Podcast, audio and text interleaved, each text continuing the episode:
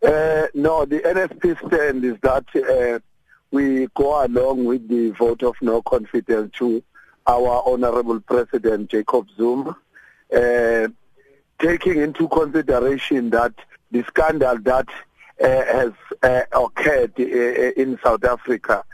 we take, for example, the issue of the upholding of the constitution of which he failed, uh, the scandal of Nkandla, there are so many issues. And uh, this reshuff, reshuffling uh, of the cabinet, that resulting to a junk status, that also contributes towards us, for us as NFP to take a decision that no Zuma must fall. Okay, there was some confusion coming out from within the, the, the party with uh, the Member of Parliament, Ahmed Shaik Emam, quoted as saying that they won't support the march or the vote of no confidence. Have there been discussions or just uh, is there just a bit of confusion? Are you now united in your stand with this motion?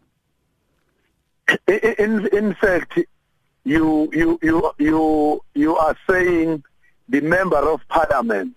Mm. The Member of Parliament is there deployed by the party in parliament. I'm the chairperson of KZN. Uh, I've got three members uh, from this region of KwaZulu-Natal, representing KwaZulu-Natal in, in, in, in, the National Assembly. One of them is Emam Shaik, of which I told him that he must take the mandate from the party that he represents there. So uh, we are going to deal with the, action that he, he has uh uh, uh, uh, done there because we didn't send him to do what he, he, he did, you know.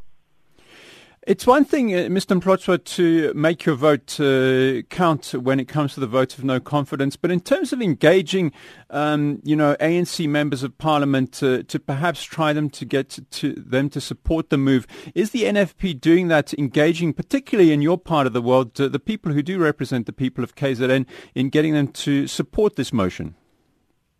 In, in, in fact, yes, there are members, there are members of the ANC uh, of which I can reveal who are those members that will vote uh, against uh, uh, uh Zuma because we have uh, engaged them regarding this issue and we, we, we, came to an agreement that they will do so because even themselves they are sick and tired of to be led by Mr. Zuma. You said you could reveal them. How many people are you speaking to? Who are they? No, I cannot. I cannot say it now because you you know what will happen if uh, this because uh, as you know that UDM has put this into court for this secret ballot of which we hope that maybe it will occur.